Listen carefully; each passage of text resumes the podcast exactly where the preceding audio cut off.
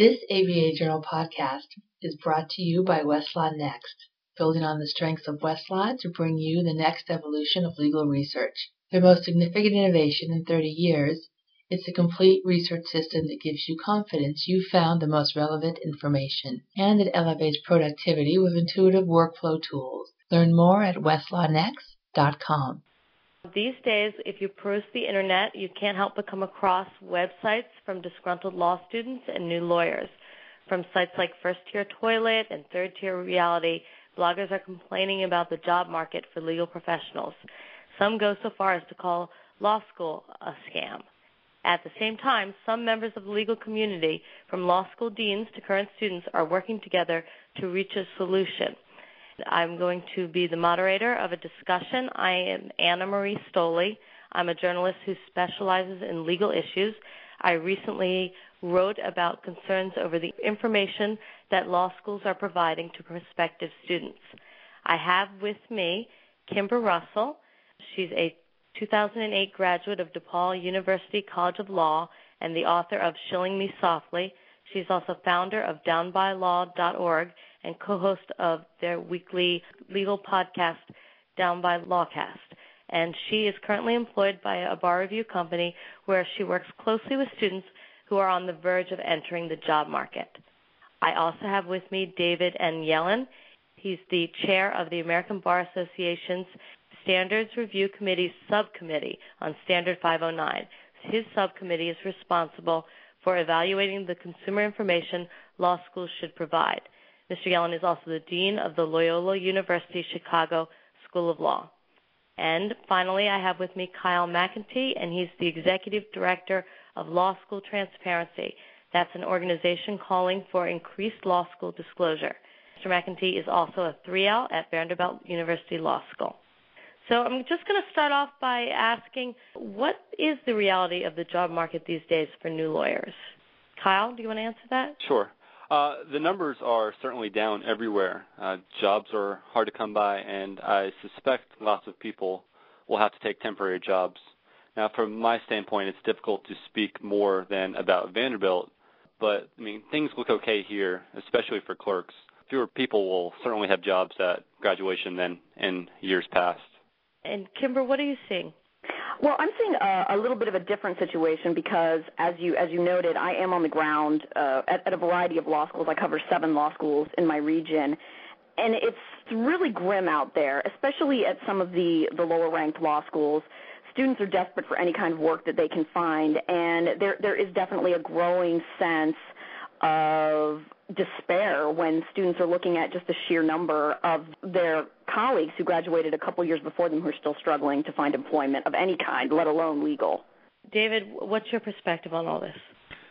Well, it definitely continues to be the toughest job market I've seen since I entered law school in nineteen eighty-one. It's It's a combination of a really slow recovery from a deep recession and a time with lots of restructuring in the legal profession, including the outsourcing of jobs overseas. So most students, most graduates from our school are getting work, but a lot of them are underemployed, at least at the beginning of their careers now.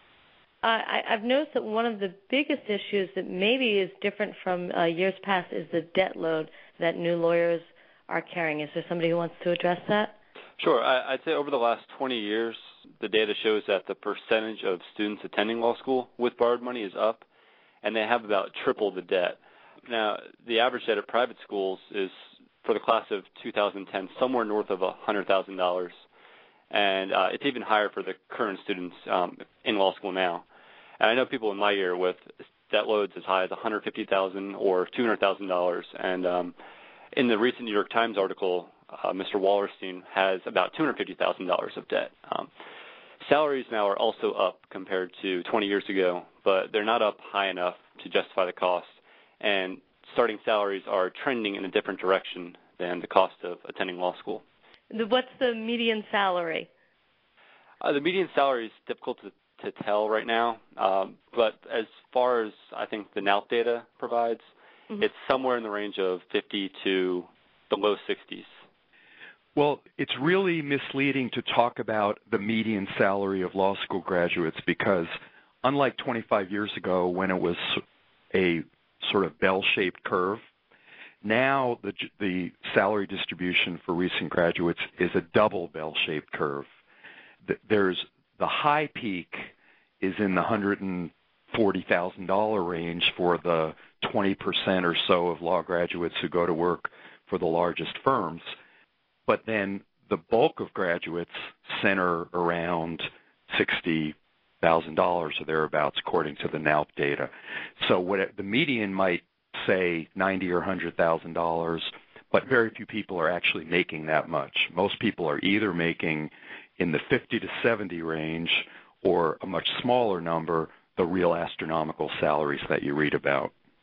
And again, that just goes to the students who are actually unable to secure legal employment upon graduation, because in my in my journeys, I'm seeing a lot of people who, um, as Dean Yellen pointed out, are, are are really underemployed, either working in non-legal jobs. I've got I've got friends who got jobs as salsa dancing instructors and bouncers at nightclubs in Chicago, or some are trying to scrape by doing document review work. But again, as Dean Yellen pointed out, because of legal process outsourcing, a lot of work that young attorneys would normally be able to do has been has basically been taken taken out of the realm of, of, of their choices.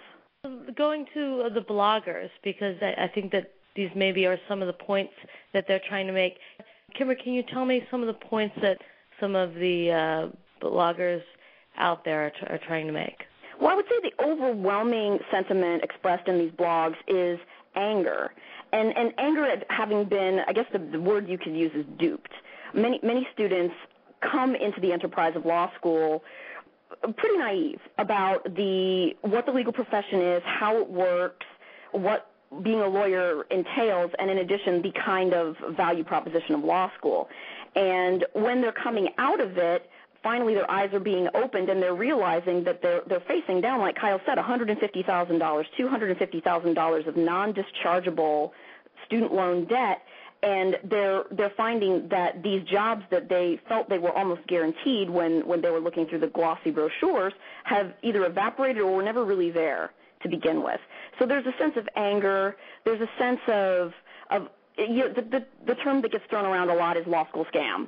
Many many students feel like it, it is a, a sort of a Ponzi scheme, in the sense that it's it's become a lottery. And, and, and like Dean Yellen pointed out, only a small percentage of students who matriculate are going to be able to secure those big law jobs that, that have the kind of salaries that would justify taking on several hundred thousand of dollars of debt. And the the reality for most, especially third and fourth tier law schools, is that only a small fraction of those students will ever secure that type of employment, and for most students, it's just not a good it's not a good deal for them. So there's a lot of anger, there's a lot of disappointment, and just disillusionment that's being expressed on these blogs. And a lot of these stu- a lot of the, the writers of these blogs don't feel that they have a voice, and that no one else wants to hear what they have to say. David, as dean, uh, do you see some of this this anger, and what do you think is the responsibility for a law school to provide? What kind of information? Well, let, let's start with the first question. I, in my student body, in my recent graduates, I don't see the kind of anger that Kimber is describing and I've seen among the bloggers. There's a lot of fear and there's a lot of uncertainty. But anger at the, our law school, uh, I, I don't see. In fact, we survey our graduating students, and the overwhelming majority of them are glad they went to law school and glad they went to our law school. It doesn't mean they're happy with their current situation, but I think the typical law grad still remains pretty optimistic about the future. Now, in terms of schools' obligations, I agree that there are a lot of law schools that are engaging in some pretty despicable practices. If you look at a school's website, and all they show is the median salary of people in private practice being one hundred sixty thousand dollars, which a n- number of law schools say is their median salary in private practice. What they're not telling you is that only thirty, forty percent of graduates will tell you what their salary is, and that tends to be the people who are getting the higher salaries. So to tout those kind of numbers without putting it into proper context is truly misleading and, as I said, despicable. And I think people like Kyle and Kimber have done a real service in drawing attention to those bad practices. Kyle, let's talk about your organization and what y'all are trying to do. Sure. So my organization, Law School Transparency, uh, was co-founded by uh, me and Patrick Lynch, a fellow Vanderbilt uh, student and now alum. And we basically took Vanderbilt's disclosure policy and said, this is the kind of information that all law school applicants should have. And we decided to try and standardize this policy across the board. And in doing so, we've have pushed the A B A in the right direction to solving the problem themselves, because it's more appropriate for the A B A as the regulatory body to, to do this than to have a, a nonprofit do it. Let's talk about what the A B A is doing now, because I understand that you guys are working together, and I'd like to hear more about that. So I think Dean, Dean Yellen, do you want to talk? Sure. Let me let me start. Uh, Standard five oh nine in the A B A accreditation standards, which anyone can find by looking at the section on Legal Education's website, has a very bare bones uh, requirement that schools provide basic consumer information, but it really doesn't give any detail at all about what schools need to disclose and how. And we're now considering a proposal particularly about placement rates and salaries that would require schools to provide on an annual basis much more detailed information. Information like not just the overall number and percentage employed nine months after graduation, but also how many of them are working in full-time jobs or part-time jobs, permanent jobs or temporary jobs, jobs where a J D is required, a J D is preferred, whether it's a a professional job not related to a J D or a non-professional job, and also whether how many people are being employed directly or indirectly at the school's expense, which has been something that's been happening lately. So that, that's just a, a piece, but probably the most important piece of what we're considering. And if that's adopted, uh, every prospective law student will have much more detailed, standardized information about how the graduates of a school they're thinking about attending or doing. Kyle, what's your perspective on that? So, I mean, we're thrilled that the A B A and particularly Dean Yellen's subcommittee has taken this up with such seriousness and have genuinely recognized the problem. Uh, but we still fear that there's not enough disaggregation with the proposal as currently conceived. The room for disconnect among employers, jobs, salaries, and locations for those jobs, it appears to be too great. And the current problems with the A B A data now stem from those sorts of disconnects. Uh, right now, the employment rates, they lack meaningful specificity, and many have argued that, rightfully so in my opinion, that a job is a job, which is the standard right now for determining what falls into the nine-month placement rate, is, is a useless metric. And people, but people go to law school for a variety of reasons, and with with those reasons in mind, those people belong as part of the picture. The people who go to law school to get into politics or to run the family business or to, to work for a hedge fund. The, the problem is that you can't really tell right now where these jobs or people are getting the jobs in particular, which kind of jobs they're getting, whether they're getting big law in New York from a certain school or if they're working at a very small law firm or working as a solo practitioner in New York right now when you see that say ten percent of the school's graduates are in New York. And without this sort of level of connectivity or, as we've been terming it, uh, disaggregation of the current information, uh, I fear that prospective students will continue to be uninformed. Most right now don't know what the legal industry looks like other than through quick brushstrokes, and sometimes that's based on what they saw on T V. And schools are fully aware of the people applying to their schools and what they think they know and what they know. And so for those striving to take this detailed, holistic look at the diverse opportunities at different schools, I think that the current proposal will need to go a little further. But that said, it is off to a good start, and I certainly look forward to working with Dean Yellen and his subcommittee and then the rest of the Standards Review Committee to, to find a workable solution, one that actually adequately informs prospective students. I, I think I have one remaining question, which is what advice would you have at this point to a prospective law student? Okay, I can jump in on that one. I actually get this question a lot, um, not, not only from um, the blogging and, and just people that see me on campus, my advice to prospective law students is do your homework straight up. You have to – it's it's not enough to just listen to your family and friends, because what I find is, is most damaging to prospective law students is that their their family and friends are so excited to have a, a lawyer in the family that they they they almost encourage their, their students to recklessly apply to law schools without any regard for whether the legal profession is even right for that person. A prospective law student needs to look, think very critically about what their actual skill sets are and whether or not the legal profession is suited to them. They need to visit law schools, but they also need to visit law firms. They need to talk to legal practitioners from small law firms to big law firms. Uh, they need to. They, they maybe should should even visit visit the bar associations and go to some of the C L Es so that they can they can actually see the kind of engagement that practitioners have with each other. People need to know what the legal profession is about, what lawyering actually is, and we need to disabuse them of this notion that it's this fun, glamorous thing. Because as I've said in my blog and, and on the podcast, a lot of people seem to have formed their opinion of what the legal profession is solely from repeat viewings of Legally Blonde, and that's not at all an accurate reflection of what the profession is about. So I urge all prospective law students, do your homework.